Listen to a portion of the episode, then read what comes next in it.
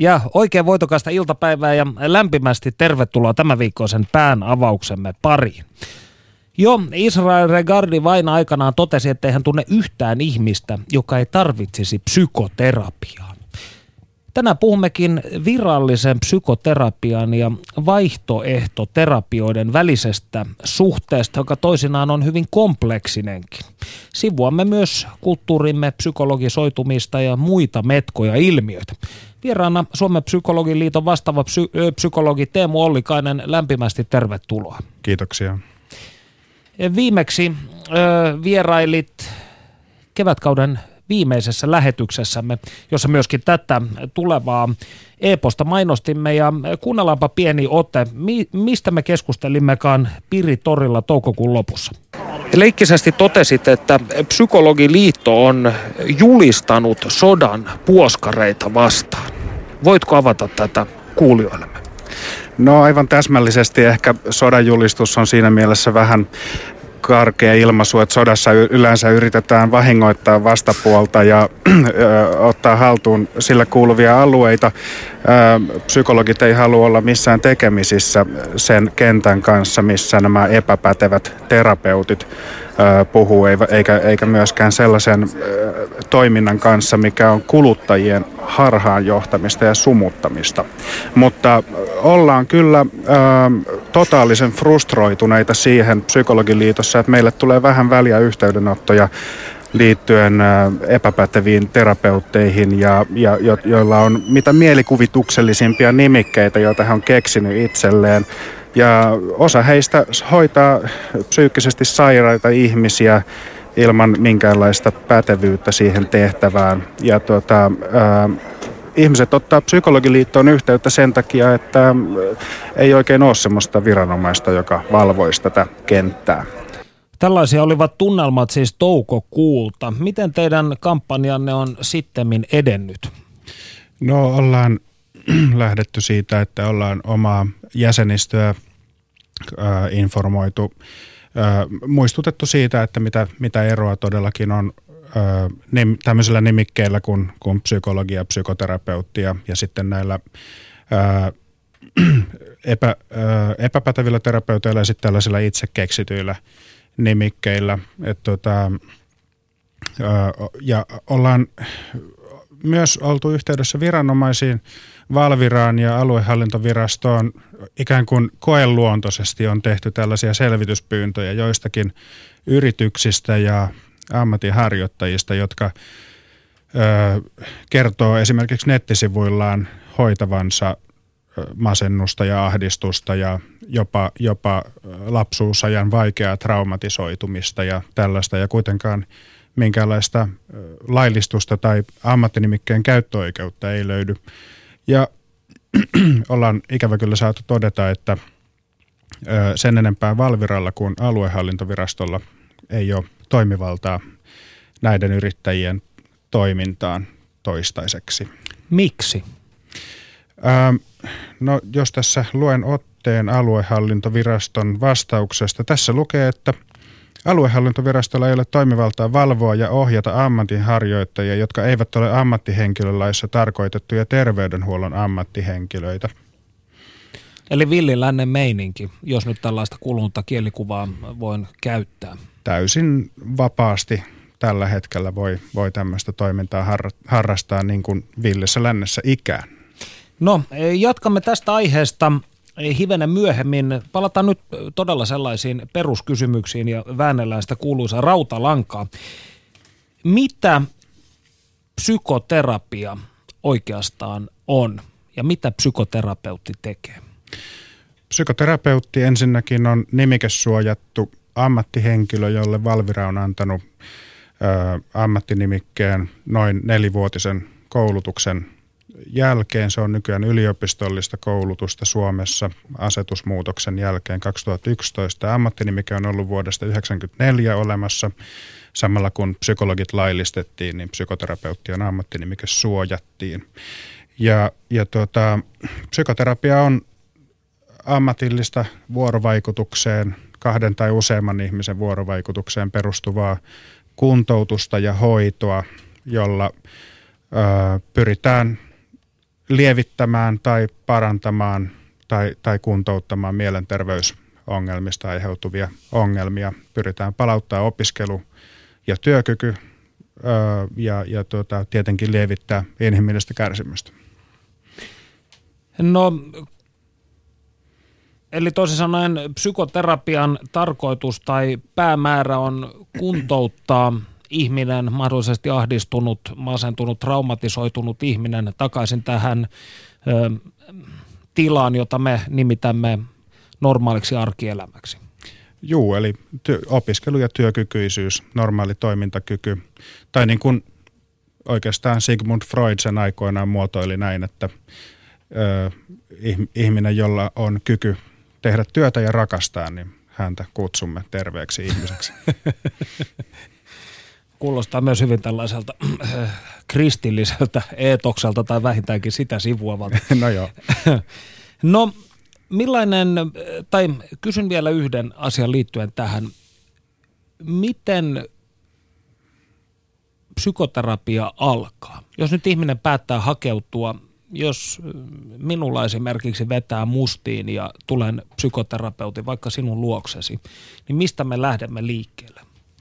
Psykoterapian tehon kannalta meta-analyysien mukaan keskeisin avaintekijä on toimiva yhteistyösuhde, jonka asiakas kokee empaattiseksi ja, ja ymmärtäväksi. Puhutaan terapeuttisesta allianssisuhteesta, jossa on se, se empatia tai hyvä, hyvä tunnevuorovaikutus on yksi avaintekijä, mutta yhteisymmärrys tehtävistä ja tavoitteista on myös keskeistä. Eli sen, jos ei sellaista toimivaa yhteistyösuhdetta saada luotua, niin sitten mistään mitä tehdään se psykoterapiassa ei ole mitään hyötyä. Eli siihen panostetaan aluksi. Sen jälkeen huolellinen arviointi ja, ja tiedonkeruu ja tutkimusvaihe, ää, johon, johon voi sisältyä tämmöinen tasodiagnostinen arvio, ää, eli, eli siis että kuinka vaikeasta ja pitkäkestoisesta ongelmasta on kyse, ja, ja laajempi kartoitus siitä, että mi, millä alueella nämä ongelmat ilmenee ja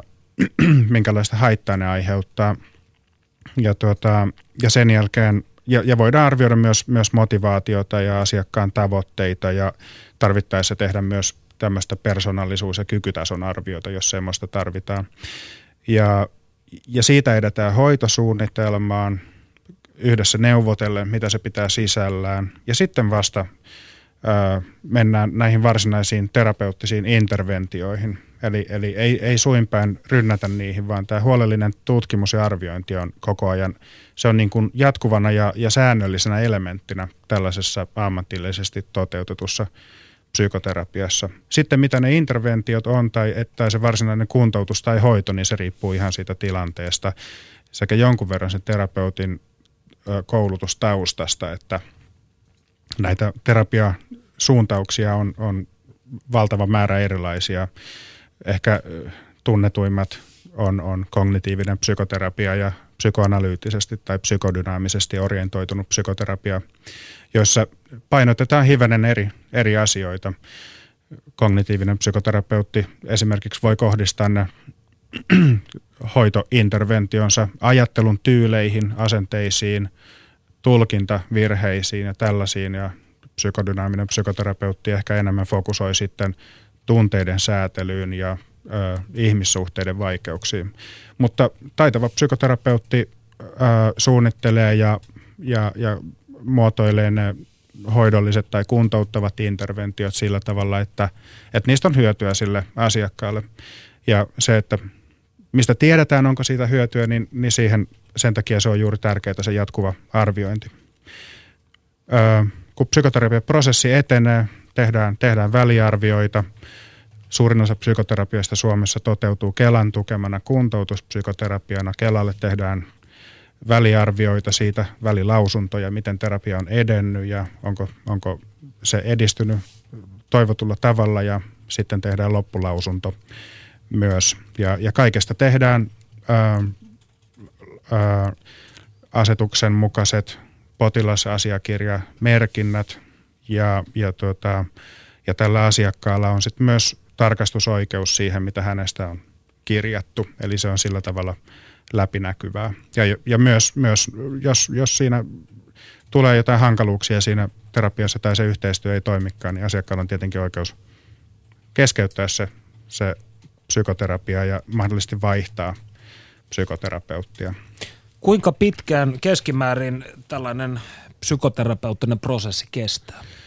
Suomessa ö, perinteisesti on tehty aika pitkää, siis jos puhutaan siitä Kelan kuntoutuspsykoterapiasta, niin ö, ne on yleensä, ne Kela, Kela myöntää sen tuen vuodeksi kerrallaan ja aika tavallinen psykoterapiaprosessi on, on kahden tai kolmen vuoden mittainen, mutta mut lyhytterapian suosio on, joka voi olla siis vaikka 10, 50 tai 40 kertaa, niin se on, se on kasvattanut suosiotaan. Ja erityisesti julkisessa terveydenhuollossa on tietysti kun, kun ei, ei voida kaikille tarjota pitkää, pitkää hoitoa, niin eikä kaikki tarvii sitä, niin jos, jos ongelmat on kohtalaisen lyhytkestoisia eikä ne ole kauhean vakava-asteisia, niin ihan muutamallakin käynnillä voi saada jo riittävän avun siinä kohtaa.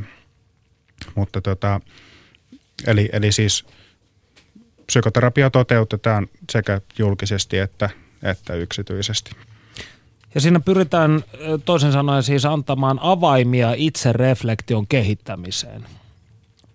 Joo, on sanottu, että jos ajatellaan sitä, että mitä siellä psykoterapiassa oppii, mitä se asiakas siitä saa, niin itse havainnointi on, on avaintekijä, koska ilman itse havainnoinnin tai itse reflektiokyvyn ja taitojen kehittymistä ihminen ei, ei huomaa sitä, kun hän, hän rupeaa ajattelemaan itselleen haitallisesti tai muille ihmisille haitallisesti tai toimimaan väärin. Et, et sitä sanotaankin varsinkin tuolla lyhytterapian piirissä, että yleensä ne ihmisten alkuperäiset ongelmat ei ole kauhean mittavia, mutta ne, ne huonot ratkaisuyritykset on saattanut johtaa aika, aika mutkikkaaseen tilanteeseen. Mutta että jos, jos ihminen – asiakas ö, tulee tietoiseksi siitä, että minkälaisia, minkälaisia sudenkuoppia, minkälaisia virhepäätelmiä hänen kannattaa välttää, niin, niin silloin hän voi ö, no, siis välttyä monelta harmilta elämässään. Eli toisin sanoen pieninä alkaneet psyykkiset lukot tai lukot ihmissuhteissa, niin voivat moninkertaistua, jos prosessi ikään kuin toteutetaan väärin ja nämä ratkaisuyritykset epäonnistuvat.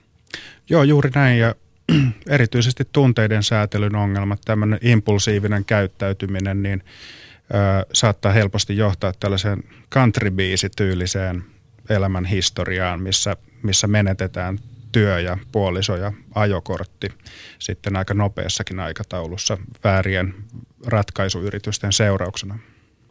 Eli siitä voi seurata tällainen irvinmäinen ränni, näin sanotusti. Juuri näin. No, millainen ihminen keskimäärin hakeutuu psykoterapeutin pakeille tai psykoterapiaan? Tämä varmaan täsmällisesti selviäisi Kelan tilastoista. Psykoterapiaa voi, voi saada nuoruusikäiset muistaakseni 13 vuodesta ylöspäin 26 vuoteen asti. Puhutaan nuorten psykoterapiasta ja sitten siitä eteenpäin työikäisille. Ää, tar- tarkoitetaan ää, ja, ja kyllä, kyllä siis lapsille tarjotaan, tarjotaan psykoterapeuttista hoitoa sitten muun muassa perheneuvoloissa.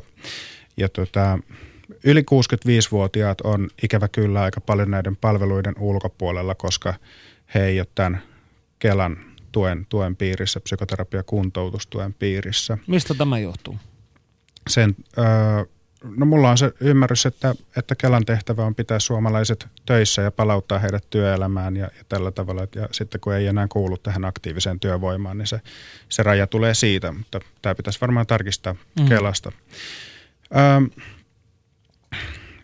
psykoterapia on naisten keskuudessa suositumpaa kuin miesten, että miehet käyttävät noin kolmasosan siitä, kolmas tai neljäsosan niistä palveluista verrattuna naisiin. Tämä on mielenkiintoinen kysymys, mistä tämä johtuu. Siitä voi, voidaan pohtia erikseen, että minkä takia miehet ei hakeudu samalla tavalla psykoterapiaan. Ja, ää... No voitaisiin pohtia tätä vaikka ää, tässä välissä saman tien, koska mm. mainitsit myös, että miehet ovat enemmän kiinnostuneita lääkehoidosta kuin psykoterapiasta? No suhteessa, jos vertaa Kelan tilastoissa ää, sitä, että kuinka, kuinka suuri osa ylipäätään hoitoa saavista miehistä käyttää, käyttää psykoterapiapalveluita versus lääkehoitoa ja vertaa sitä naisiin, niin miehet, miehet on jonkun verran kiinnostuneempia.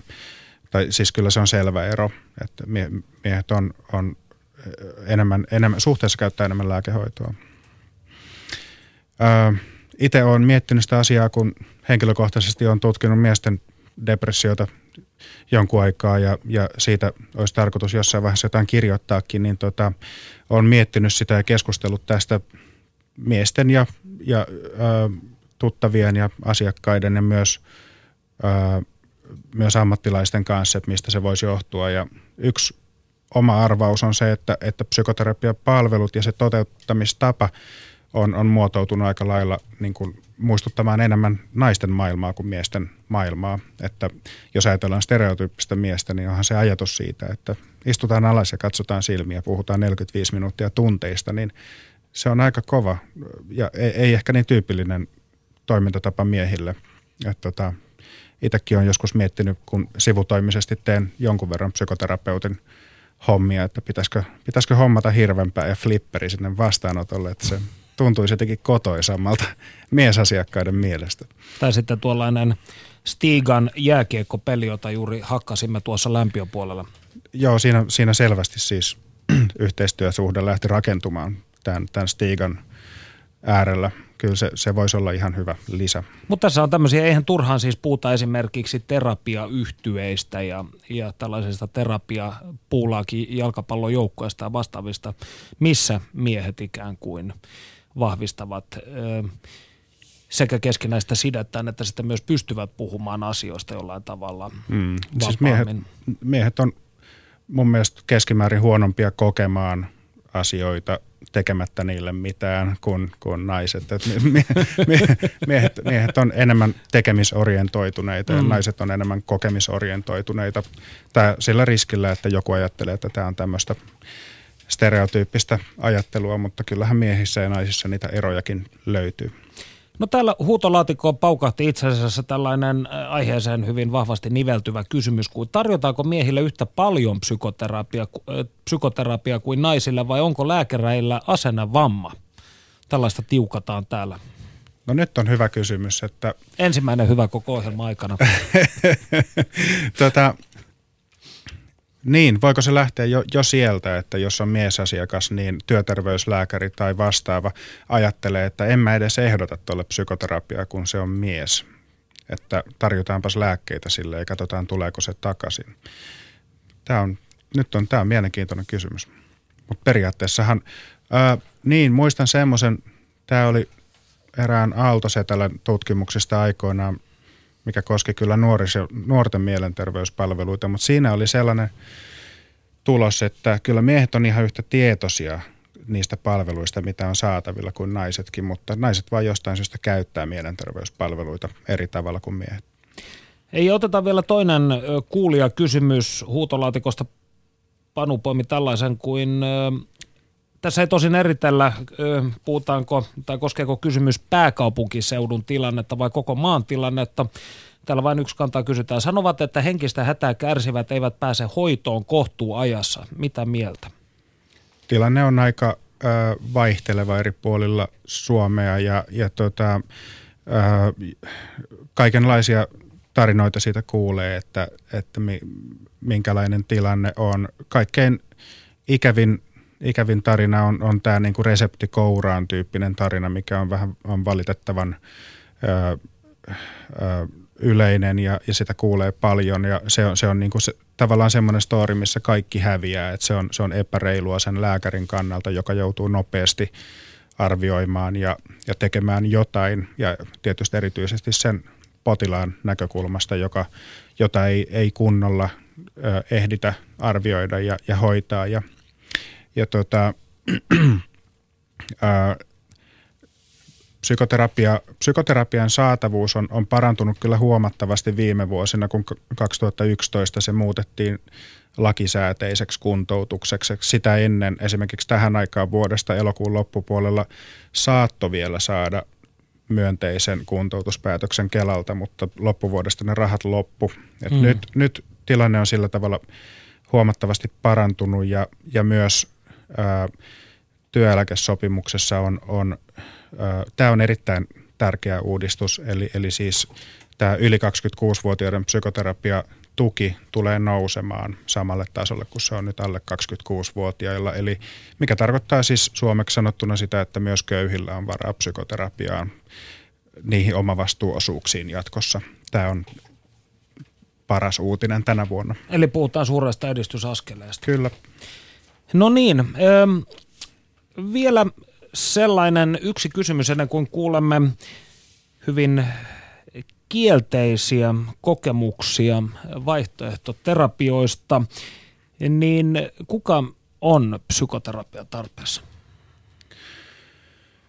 Psykoterapia on, jos mä nyt vastaan tälleen tätä kautta, että se on todettu tehokkaaksi hoitomuodoksi tyypillisimpiin mielialaongelmiin. Sillä voidaan hoitaa masennusta, ahdistusta, pakkooireita, erilaisia pelkotiloja, ainakin näitä. Ja tota, ja ö, psyykkistä traumatisoitumista. Et siinä alkajaisiksi listaa. Näin siis studiossa Perttu Häkkinen ja Suomen psykologiliiton vastaava psykologi Teemu Ollikainen. Nyt kuulemme Panu Hietanevan tekemän haastattelun Tuuliasta, jolla on ollut hyvin kielteisiä kokemuksia vaihtoehtohoidoista elämänsä aikana. Muutama vuosi sitten helsinkiläinen Tuulia turvautui vaihtoehtohoitoihin, joista hän haki apua psyykkisiin oireisiin. Kaikki ei kuitenkaan sujunut suunnitelmien mukaan, ja nyt Tuulia haluaa kertoa meille kokemuksestaan. Oikein hyvää päivää Tuulia. Mitä kuuluu?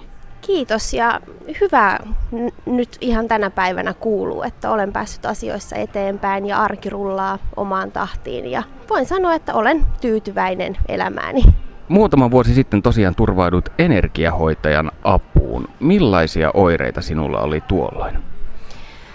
siihen aikaan oikeastaan pahimmat oireet oli sosiaalista elämää ja liikkumista rajoittavia paniikkioireita, vaikeita unihäiriöitä, erilaisia kehollisia kiputiloja ja sitten tietyllä tavalla semmoista niin kuin eristäytyneisyyttä ihan näistä oireista johtuen. Kuinka pitkään sinulla oli ollut näitä oireita? Öö, oikeastaan niitä on ollut ihan läpi elämän, että ne on välillä sitten kadonnut hetkeksi aikaa tai lievittynyt jonkun stressiaiheen poistumisen myötä, mutta öö, nyt aikuisiellä oikeastaan ne on, ne on pahentunut, että, että kaikki tämmöiset niin kuin elämänmuutokset ja, ja vaikeat tapahtumat ja tapaukset on sitten pahentanut niitä osaltaan. Mikä oli tarkalleen tämä diagnoosi, johon lähdit hakemaan apua energiahoitajalta? Mulla oli muutama vuosi aikaisemmin diagnosoitu traumaperäinen dissosiaatiohäiriö, johon liittyy paljon vaikeita oireita ja tämmöistä niin kuin, todellisuuden tajun hämärryttävää pelkotilaa ja, ja ahdistuneisuutta ja, ja paniikkihäiriöoireita ja univaikeuksia painajaisineen. Ja sitten erilaisia tietysti niin kuin kehollisia tuntemuksia. Mulla oli ö, paljon lihasjumia ja, ja tota, koko, koko, koko elimistö oli semmoisessa niin hälytystilassa ja puolustustilassa ja kävi niin kuin ylikierroksilla ja, ja stressikäyrät oli taivaissa. Että et mä elin semmoisessa niinku jännittyneisyydessä oikeastaan vuorokauden ympäri, joka sitten niinku kyllä haittasi mun elämää ja teki musta hyvin pitkälti toimintakyvyttömän ja mähän jouduin sitten jäämään työkyvyttömyyseläkkeelle töistäni sen takia. Sinä valitsit energiahoidon. Miksi juuri sen? Ää, lähtökohtana siinä oli se, että mun ei tarvinnut altistua niin kuin kosketukselle, joka tuntui musta vaikealle. Ja se oli semmoinen ehkä matalan kynnyksen paikka, koska tämä kyseinen energiahoitaja oli hyvin tunnettu ja, ja niittänyt nimeä näissä piireissä yleisestikin ja siitä oli helposti niin kuin muiden ihmisten kokemukset saatavilla. Että semmoinen niin helposti lähestyttävyys oli ehkä se avain siinä. Siihen aikaan mulla oli seurustelusuhde tämmöisen miehen kanssa, joka, joka oli kovasti niin kuin selvittänyt vaihtoehtohoitoja ja, ja oli niiden puolella. Ja hän sitten ehdotti, että kokeillaanko tämmöistä vaihtoehtoa, jos siitä olisi apua. Ja mä sitten ajattelin, että lähdetään avoimin mielin kokeilemaan, että ei siinä ainakaan mitään menetä. Millainen oli ensimmäinen tapaaminen tämän energiahoitajan kanssa? Siinä ihan alkuun vähän kartotettiin tilannetta ja, ja niitä vaikeuksia, minkä takia mä olin sinne alun perin hakeutunut. Ja, ja sovittiin pelisäännöistä, eli nimenomaan just tästä koskemattomuudesta, joka oli mulle oli vaikea paikka. Ja tota, tämä energiahoitaja sitten sanoi, että lähdetään ihan rauhalliseen tahtiin liikenteeseen, että hän ensin vähän niin kuin tunnustelee, että mistä hän saa kiinni ja onko jotain erityistä, mihin hän haluaa paneutua.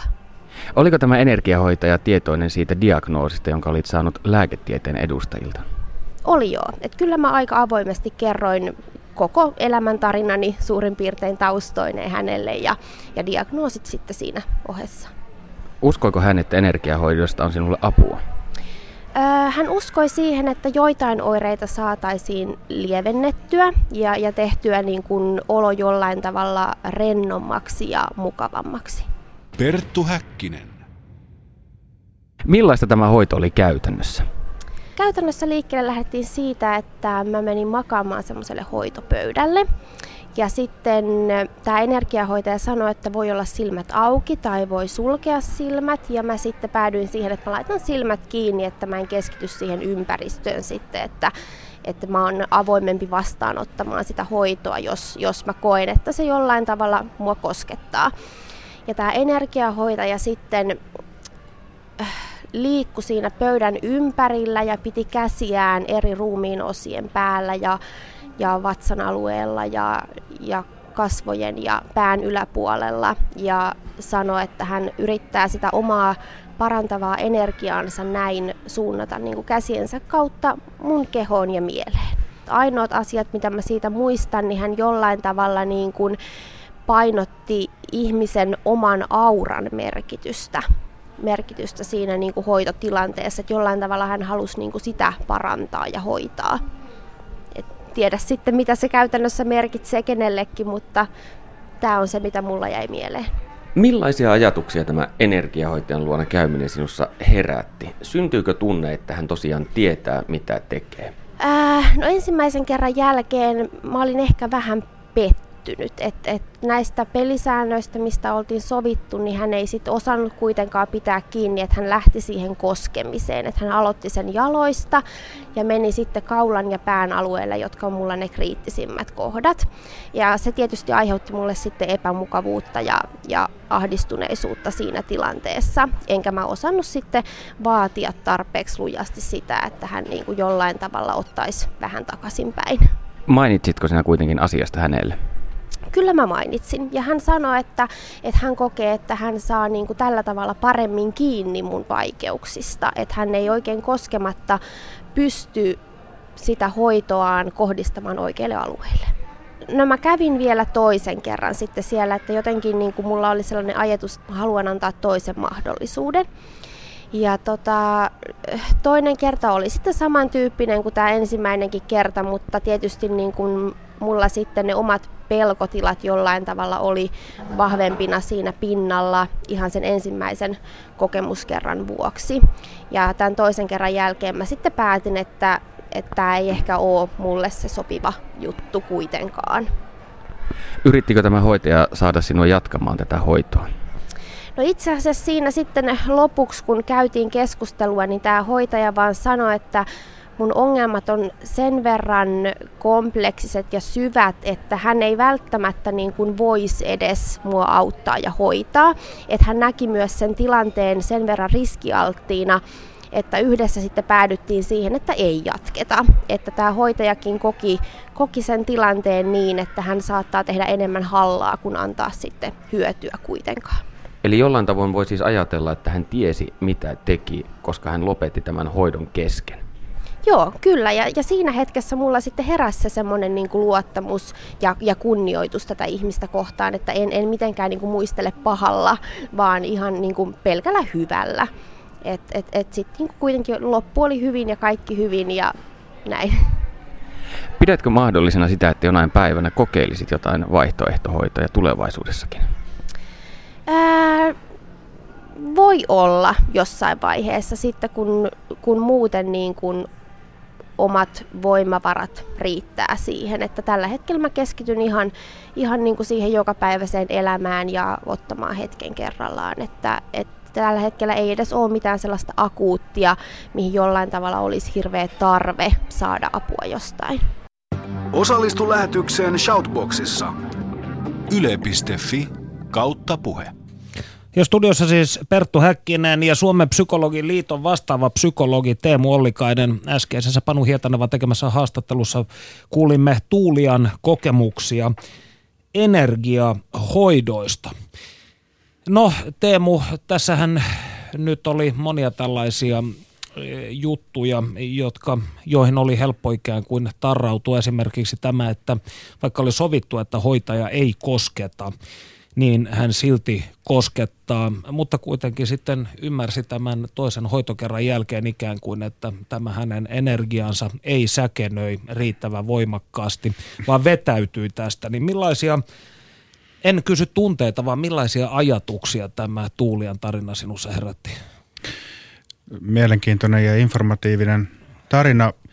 Öö, mä huomasin tekeväni vähän tällaista miinus- ja pluslistaa tässä, että mikä kaikki tässä meni – epäkurantisti ja mikä oli sitten hyvää.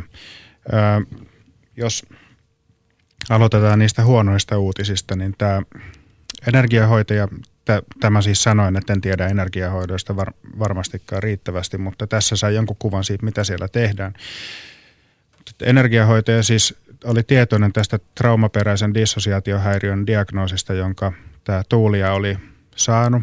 Ja tota, kysehän on eräästä vakavimmasta, vakavimmista ö, psykiatrisista diagnooseista, hyvin ö, vaikeasti hoidettava, saattaa, saattaa olla hyvin monimutkainen traumatausta, ö, voi olla täysin invalidisoiva, voi lisätä itsemurhariskiä ja näin edespäin.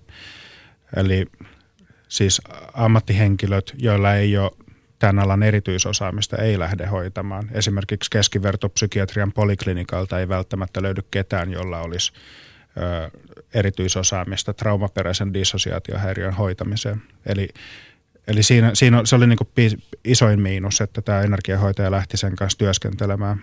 No sitten se, ilmeisesti siinä oli jonkunlaiset pelisäännöt sovittu, mutta sain sellaisen kuvan tästä, että semmoinen huolellinen arviointi kuitenkin jäi puuttumaan – ja, tota, ja varsinkin riskien arviointi.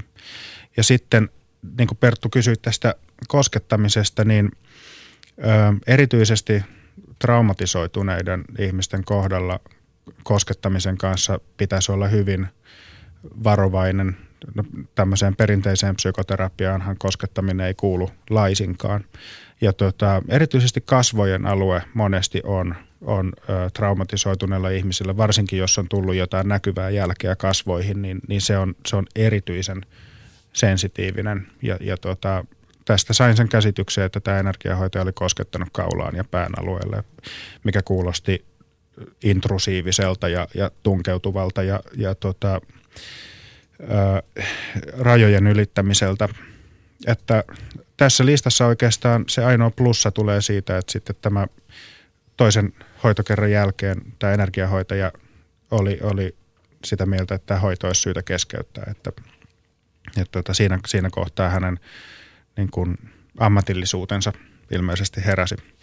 Ja, ja tuota, se, oli, se oli oikea päätös, mutta ei olisi pitänyt aloittaakaan. No tätä ohjelmaa, jos kuuntelee sellaisia kansalaisia, jotka ovat kiinnostuneita vaihtoehto terapioista tai kokevat olevansa tällaisen vaihtoehtoterapian tai vaihtoehtohoidon tarpeessa, niin mistä sinun mielestäsi voi tunnistaa ikään kuin ensin näkemältä vaarallisen kautta huonon vaihtoehtoterapeutin? No ensimmäisenä nousee mieleen ö, kritiikittömyys ja, ja loputon usko sen oman menetelmän tehokkuuteen, ö, suggestiivinen tyyli, vakuutteleva tyyli.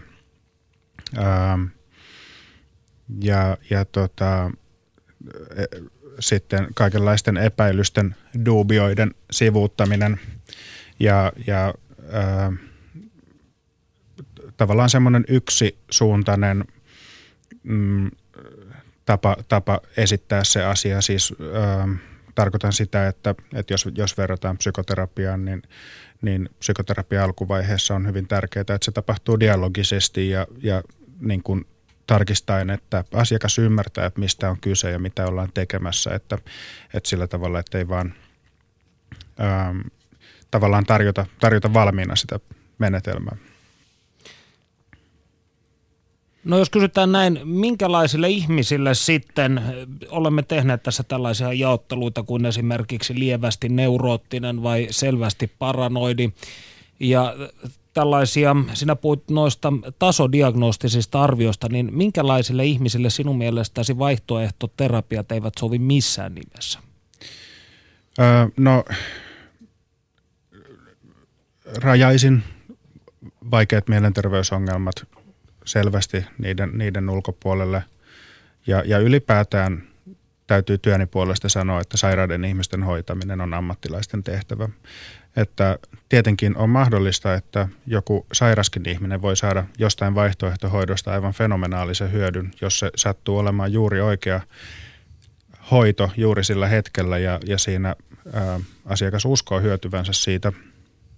Mutta kuitenkin riskit on sen verran suuret, että on, on aina todennäköisempää, että, että ammattilaisen antama hoito on turvallisempaa ja tehokkaampaa kuin tällainen, tällainen vaihtoehtohoito, jos, jos hoitajana on tämmöinen itseoppinut tai vaihtoehtoisen koulutuksen käynyt, käynyt henkilö.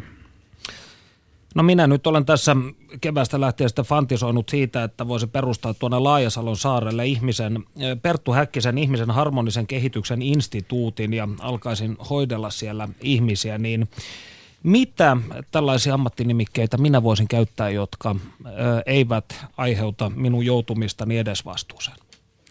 jos jokin menee mönkään? No kaikkia muita nimikkeitä, paitsi niitä, jotka löytyy Valviran ö, ammattinimikkeet sivulta. Siellä on listattu laillistetut ammattihenkilöt ja nimikässuojatut nimikkeet. Eli niin kauan kun et kutsu itseäsi esimerkiksi lääkäriksi tai psykologiksi tai kiropraktikoksi tai psykoterapeutiksi, niin kaikki on ihan, ihan hyvin. Että, ja tätä moni ö, palveluntarjoaja hyödyntääkin ja he on ö, muotoillut sellaisia titteleitä, jotka on aika legitiimin kuuloisia, mutta kuitenkin eivät eivät aseta heitä minkäänlaiseen vastuuseen. Eli tällaisia kuin neuropsykiatrinen valmentaja, psykologinen vyöhyketerapeutti, yksilöterapeutti, keskusteluterapeutti tai vaikkapa life coach. Juu, nämä on ihan vapaasti käytössä. Hyvä. Nyt minäkin tiedän, millä nimikkeellä te tulette minut seuraavaksi tuntemaan. No, sinä olet myös todennut, että ihmiset uskovat mieluummin esimerkiksi Jyväskyläläisen yksityisajattelijan ja bloggarin juttuja kuin vaikkapa satojen vertaisarvioitujen tutkimuksen tuomaa yhteisevidenssiä. Niin mistä tämä johtuu? No tämä on aika, mä oikeastaan vähän liittyen tähän haastatteluasiaan, niin kiinnostuin tästä aiheesta ja lähdin selvittämään tätä myös tuolta sosiaalisen median ihmeellisestä maailmasta. Ja mulla on nyt tähän 14 vastausta, mutta jos niistä nyt poimitaan, poimitaan niin pari mun mielestä semmoista vahvinta. Mm. Eli ö, yksi, yksi ö, keskeinen ilmiö on tämmöinen vividness-efekti, jonkunlainen eloisuusvaikutus, että kun THLn tutkimusprofessori esittelee meta-analyysin tuloksia lakoniseen sävyyn ja kertoo, että asia on näin, ja sitten se, olkoonkin vaikka Jyväskyläläinen bloggaaja, ää, viittaa näihin lausuntoihin ja sanoo, että asia ei ole näin, tämä on salaliiton ää, tuota, tuottamaa, tuottamaa propagandaa, että asia on, asia on sillä tavalla, että kun ihminen syö pelkkää voita ja, ja ää, käy energiahoitajalla, niin silloin hän pysyy terveenä. Niin tämän eloisuusvaikutuksen vuoksi monet ihmiset mieluummin uskoo sitä bloggaa, ja, jonka, jonka viesti on niin kuin stimuloivampi kuin sen THL tylsän tutkimusprofessorin meta-analyysiraportti. Eli ero on kuin ö, demareilla ja perussuomalaisilla, jos näin nyt haluaisi karrikoida. Aika kevyesti tulee mieleen jo, että tämä on hyvä vertailu, joo. No mitä nämä kaksi muuta sitten ovat, jotka olet nostanut tämän ilmiön ikään kuin taustaselitteeksi? No poimitaan tästä vaikka sellainen kuin vahvistusvinouma, eli se ö, on, on havaittu, että ihmiset on taipuvaisia puoltamaan semmoista informaatiota, joka tukee heidän omia ennakkokäsityksiään. Ihmisen omat käsitykset on ikään kuin magneetti, jotka vetää puoleensa niitä tukevaa informaatiota ja, ja toisaalta hylkii kaikkea sellaista informaatiota, joka ei, ei ole linjassa niiden omien mahdollisesti harhaisten käsitysten kanssa. Ja tämmöinen tietysti niin kuin, ää, jos ajatellaan vaikka netin yhden asian liikkeiden keskusteluryhmiä, niin tämmöinen vahvistusvinouma saa aika paljon bensaa siellä, koska siellä on paljon samanmielisiä ihmisiä. Sieltä puuttuu kriitikot, jotka sanoo, että ymmärrättekö te, että toi on kaikki ihan tuulesta temmattua ja Stetsonista vedettyä. Eli toisin sanoen me ihmiset haluamme kynsin ja hampain pitää kiinni omista harhoistamme. Kyllä, koska se se, se ainakin tukee tämmöistä niin kuin o, o, omaa toimijuuden kokemusta ja, ja, ja omaa kompetenssikäsitystä ja, ja myös, myös jatkuvuuden tunnetta. Vahvistaa identiteettiä myös. Kyllä, joo, ja se, se, on, se on kiusallista ja viheliäistä o, tota, todeta, että on ollut monta vuotta ihan väärässä, että sori, että, että nyt, nyt olen muuttanut käsityksiäni. Sitten voisi ehkä ottaa vielä tuollaisen, mikä on varsinkin netissä tuntuu olevan, olevan aika tyypillinen ilmiö, tämmöinen niin kuin, että tämmöinen virhepäätelmä, että, että otetaan joku tämmöinen anekdootinomainen todistus, lausu, lauselma, ja, ja, yksittäinen kokemus ja perustetaan, ö, nostetaan se, sen totuusarvo samaksi kuin vaikka tällaisen meta-analyysin, että, että se, että, että se, että mun paras kaveri sanoo näin tai, tai joku yksittäinen bloggaaja sanoo näin, niin se on, se on, se on samanarvosta se tieto kuin, kuin tällainen kansainvälinen vertaisarvioitu tutkimus. Tätä voi kutsua myös tämmöisellä sanahirviöillä kuin epistemologinen egalitarismi, eli kaikki tieto on samanarvoista. Eli äh, lyhenne EE niille, jotka tietävät. Studiossa siis Perttu Häkkinen ja Suomen psykologiliiton vastaava psykologi Teemu Ollikainen. Keskustelemme psykoterapiasta ja psykoterapian suhteesta vaihtoehtoisten tera- tai vaihtoehtoisiin terapian muotoihin. Jos teillä on kysymyksiä, tahi, kommentteja, laittakaa rohkeasti tulemaan osoitteessa yle.fi kautta puhe. Tässä vaiheessa kuulemme ö, psykologin ja shiatsu-hoitaja Taika Soleenin kertomaa positiivisista kokemuksistaan vaihtoehtohoitojen maailmassa. Totuttu tapaan Panu Hietanava haastattelee. Moni ihminen on sitä mieltä, että he ovat saaneet apua psyykkisiin oireisiinsa niin sanotuista vaihtoehtohoidoista. Yksi tällainen on porvoolainen Taika Soleen, jolle etenkin siatsuhoito toi helpotusta taannoin elämään. Oikein hyvää päivää. Kuinka on kesä sujunut? Kiitos. Vähän viileästi, mutta nyt näyttää paremmalta loppukesän. Kuinka sinä alun perin löysit siatsun? No alun perin on saanut polttari yllätyksenä yhden hoidon ja tykkäsin siitä kovasti ja sitten vuosia sen jälkeen etsin jotakin semmoista tapaa opiskella lisää, lisätä hyvinvointia opiskelun kautta. Ja sitten semmoinen tuli kohdalle. Millaista apua etsit sijatsusta? Millaisiin asioihin? No ylipäänsä stressin hallintaan ja öö, yleisen semmoisen mielialan hyvin, hyvinvoinnin lisäämiseen. Miksi päädyit nimenomaan sijatsuun? Mä olin opiskellut aikaisemmin joogaa ja semmoinen kehotyöskentely tuntuu jotenkin luontevalta. Ja tässä shiatsussa sitten kuitenkin oli myöskin semmoinen ö, vähän semmoinen lääketieteellisempi, itämainen lääketiede, ei länsimainen, mutta kuitenkin semmoinen vähän vielä konkreettisempi lähestymistapa kuin joogassa, joka on kuitenkin tavallaan aika semmoinen henkinenkin harjoitus. Siinä on taustalla tosiaan se itämainen filosofia tai lääketiede, jossa keskitytään meridiaaneihin, jossa kulkee energiaa kehossa, ja sitten näitä meridiaaneja pitkin painellaan kämmenellä, peukaloilla, tehdään erilaisia venytyksiä, vähän semmoisia hierovia, keinuttaviakin liikkeitä ja niin edelleen. Mutta tota, vaatteiden päältä, eli vähän erilainen lähestymistapa kuin akupunktiossa, jossa myöskin on näitä meridiaaneja pisteitä, mutta siinähän mennään sitten vähän syvemmälle neuloilla. Onko sihatsun tarkoitus auttaa enemmän fyysisiin vai psyykkisiin oireisiin? No ihan kaikkiin, että siinä ajatellaan, että keho tai ihminen on kokonaisuus, jossa mieli ja keho, energia on, on erottomattomasti yhteydessä toisiinsa. Eli oikeastaan ihan kaikkea, mikä liittyy terveyteen, oli se sitten mielen tai kehon, niin sillä hoidetaan. Kun keskustelimme aiemmin tästä aiheesta puhelimessa, niin mainitsit, että siatsu auttoi sinua enemmän kuin psykiatri. Mistä se johtuu? No ehkä tämä, tämä psykoterapeutin valinta ei ollut ihan onnistunut mun kohdalla. Ja tämä psykoterapian suuntauksenkaan valinta ei ollut ihan onnistunut. Se oli ehkä yksi syy, miksi mikä tahansa muu melkein olisi voinut olla parempi.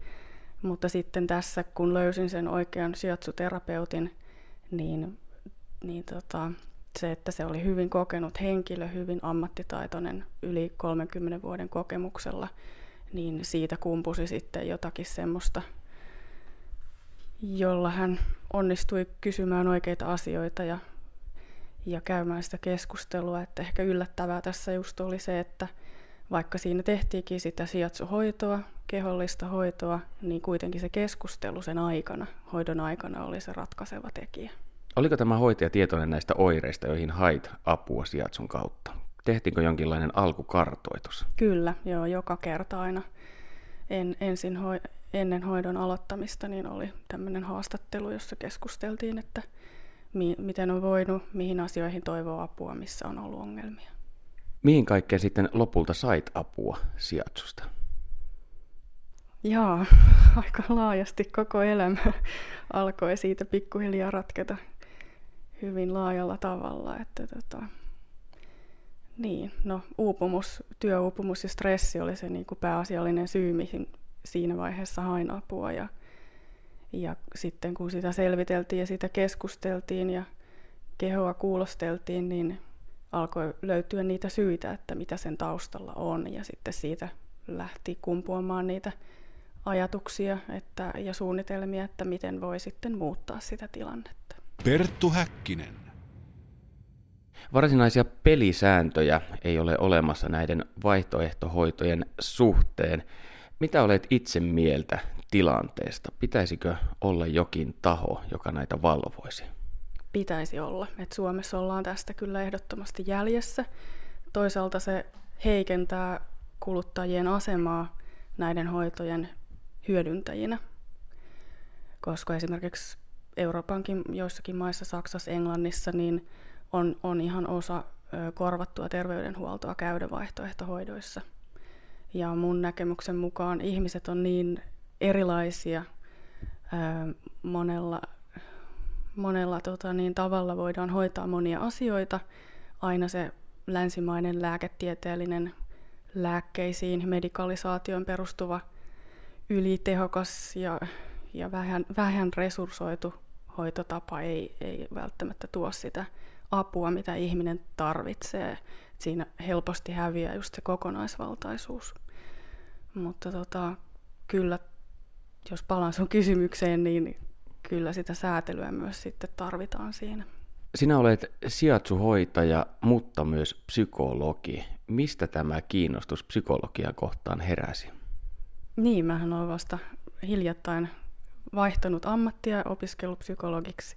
Ja kyllä se alkusysäys tuli siitä, että kun opiskeli shiatsua ja huomasi, kuinka tämmöinen kehollinen hoito saa ihmiset hyvin nopeasti avautumaan. Kun ihminen päästää toisen koskettamaan itseään, niin se, se herättää, tai siinä syntyy semmoinen luottamus hyvin nopeasti. Ja kun ihmiset alkaa puhua sitten aika syvällisistä henkilökohtaisista asioista, niin mä koin siinä kohtaa, että se shiatsu-koulutus, shiatsu-hoitajakoulutus ei antanut mulle siihen valmiuksia, että miten mä sitten käsittelen niitä hyvin, hyvinkin vaikeita asioita, joita sieltä asiakkaat kertovat. Ja siinä vaiheessa ajattelin, että tähän tarvii nyt jotakin ammattimaisempaa lähestymistapaa myös, myös niin kuin puheen kautta. Ja totesin, että psykologia voisi olla semmoinen. Oli siinä sitten muitakin syitä, miksi, miksi se lähti kiinnostamaan, mutta tämä oli ehkä semmoinen yksi alkusysäys. Näetkö tässä tilanteessa mitään ristiriitaa, sillä sijaitsuahan pidetään nimenomaan vaihtoehtohoitona ja psykologia pohjaa länsimaalaisen lääketieteeseen? No, mä en henkilökohtaisesti koe siinä ristiriitaa. Päinvastoin koen, että ne täydentää toisiaan. totta kai sitten meillä on lainsäädäntö ja etiikka, joka säätelee psykologin työtä ammatti, ammattilaisena terveydenhuollossa. Eli en, en voi tehdä sijaitsua asiakkailleni vastaanotolla. Ne täytyy totta kai pitää erikseen. Mutta ehkä sitten ainakin myös semmoinen ymmärrys, jos, jos asiakkaat kysyvät, että, että voiko mennä tämmöiseen ja tämmöiseen ja onko siitä haittaa, niin ainakin mulla on siitäkin ymmärrystä. Ja toisaalta psykologiakin on hyvin laaja kenttä, siellä on hyvin erilaisia toimijoita. Jos ajatellaan vaikka mindfulnessia, joka nykyään on hyvinkin pinnalla psykologiankin parissa, niin sehän perustuu meditaatioon ja siihen itämaiseen perinteeseen – ja myöskin kehollisia harjoituksia, rentoutusharjoituksia on paljon psykologian alalla aina tai pitkään jo ollutkin. Ja loppupeleissä niin mä oon tullut siihen tulokseen, että puhutaan samoista asioista vähän eri termeillä, vähän eri näkökulmasta, mutta kuitenkin kaikki liittyy siihen ihmisen kokonaisvaltaiseen hyvinvointiin. Ja näin siis äh, shiatsua tekevä psykologi Taika Soleen.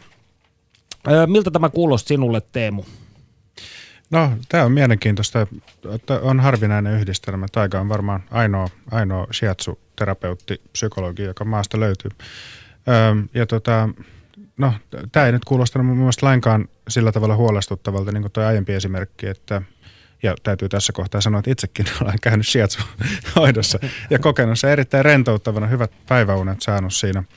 Ja tota, mä en, en olisi ihan ekana laittanutkaan sitä niin kuin, tavallaan tämän vaihtoehtohoito ää, otsikon alle. Mutta tota, no tuossa oli tärkeää työni puolesta täytyy se sanoa, että Taika itsekin sen sanoi, että, että hän, silloin kun hän työskentelee psykologin nimikkäällä, niin silloin hän ei tee tätä shiatsua. Että se on kuitenkin tutkimusnäytöllisesti on tota e-, epäselvää, mihin se, mihin se vaikutus perustuu. Ja sinä olet itsekin todennut tuossa aiemmin, kun keskustelimme viime viikolla, että vaihtoehtohoitoa ei pitäisi sekoittaa terveydenhuoltoon. Lainsäädäntöä tulisi muuttaa siten, että vaihtoehtohoidot tulisivat jotenkin viranomaisten valvonnan piiriin.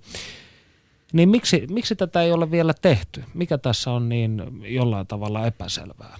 Tämä onkin mielenkiintoinen kysymys. Kyllä tämmöistä niin sanottua puoskarilakia yritettiin saada aikaan muutamia vuosia sitten, mutta johonkin, johonkin karikkoihin se törmäsi ja, ja tota, ää, ei ole tarkempaa tietoa siitä, mistä se, mistä se johtui, mutta tota, voi olla, että tarvittaisiin ikäviä ennakkotapauksia, jotka saataisiin sitten riittävällä tavalla uutisoitua. Kyllähän psykiatrit tietää, tietää, että osastolle on tuotu aivan katatonisessa tilassa jonkun kansanparantajan psykoosiin saattamia potilaita, mutta siinä on sitten taas tämä terveydenhuollon tietosuoja ja muu, joka estää näiden laajemman levittelemisen näiden keissien tuolla mediassa.